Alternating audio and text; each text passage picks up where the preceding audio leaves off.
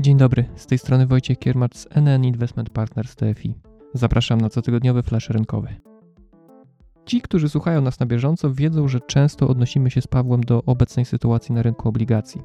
Rosną rentowności, czyli spadają ceny obligacji notowanych na rynku, a w ślad za nimi i notowania funduszy, które w nie inwestują.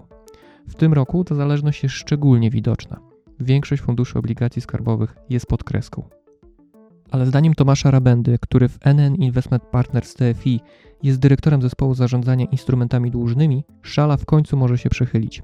W wywiadzie dla PAP powiedział, że w tej chwili mamy historyczne, rekordowo wysokie straty na rynkach obligacji, więc trudno zakładać, żeby te straty miały się utrzymywać przez dłuższy czas. Jego zdaniem, w ciągu najbliższych dwóch kwartałów rentowności polskich obligacji będą znów atrakcyjne. Jak mówi, to, co obecnie dzieje się na rynku dłużnym, to ogromna zmiana w stosunku do tego, co mieliśmy na początku roku, kiedy rentowności były na bardzo niskich poziomach, nawet poniżej zera w przypadku obligacji o krótkim terminie zapadalności. Teraz praktycznie cała krzywa rentowności jest na poziomie 3% i wyżej, więc chociażby z tego punktu widzenia rynek jest już dużo bardziej atrakcyjny niż był na początku roku. Polski rynek obligacji skarbowych jest w dużej mierze zależny od czynników globalnych, głównie od inflacji, ale nasz zarządzający zaznacza, że do stabilizacji rentowności potrzebna będzie również poprawa czynników lokalnych. Co ma na myśli? Lepszą komunikację ze strony banku centralnego i zdecydowane działania Rady Polityki Pieniężnej. W najbliższym okresie będą kolejne podwyżki stóp. To wydaje się nieuniknione, mówi Tomasz Rabenda i dodaje. Rynek wycenia je na 170 punktów bazowych, czyli ponad dwa razy więcej niż obecnie.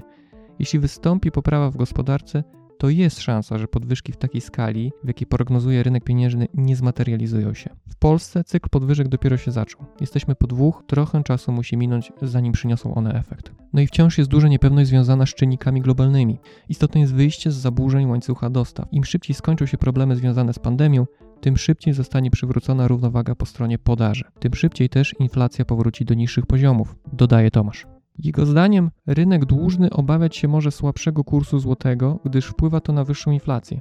Z drugiej strony, jeśli inflacja nieco się uspokoi, to obligacje przy tak słabym złotym mogą być atrakcyjne dla inwestorów zagranicznych i kapitał powróci do Polski. No właśnie, polski złoty. W ubiegłym tygodniu Paweł Sadowski opowiadał o tym, że złoty mocno się osłabia w tym roku do głównych walut świata. Na przykład za amerykańskiego dolara płacimy obecnie około 4 zł 15 groszy, podczas gdy na początku roku było to o około 50 groszy mniej. Podobnie, choć w mniejszej skali, jest w przypadku szwajcarskiego franka i euro. Można powiedzieć, że słaba waluta importuje inflację, no bo na przykład potrzeba jej więcej, żeby kupić te same dobra wyceniane w walucie mocniejszej, na przykład ropę naftową, którą na rynkach towarowych handluje się w dolarach. No dobrze, ale właściwie dlaczego złoty się osłabia? To tak naprawdę splot wielu różnych czynników. Gdy popatrzymy szerzej, zobaczymy, że słaba waluta to nie tylko problem Polski, ale i wielu innych tzw. Tak krajów wschodzących. Źródło tej słabości to efekt siły amerykańskiego dolara.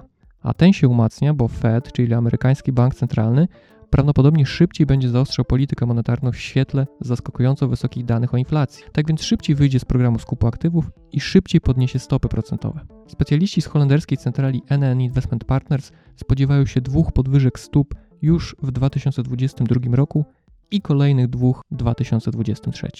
Spadek notowań naszej waluty to w dużej mierze również geopolityka. Rynki biorą pod uwagę możliwość konfliktu zbrojnego na wschodniej granicy Ukrainy z Rosją. Oczy inwestorów skierowane są również na granicę polsko-białoruską, bo jakakolwiek eskalacja konfliktu bynajmniej nie pomoże złotemu.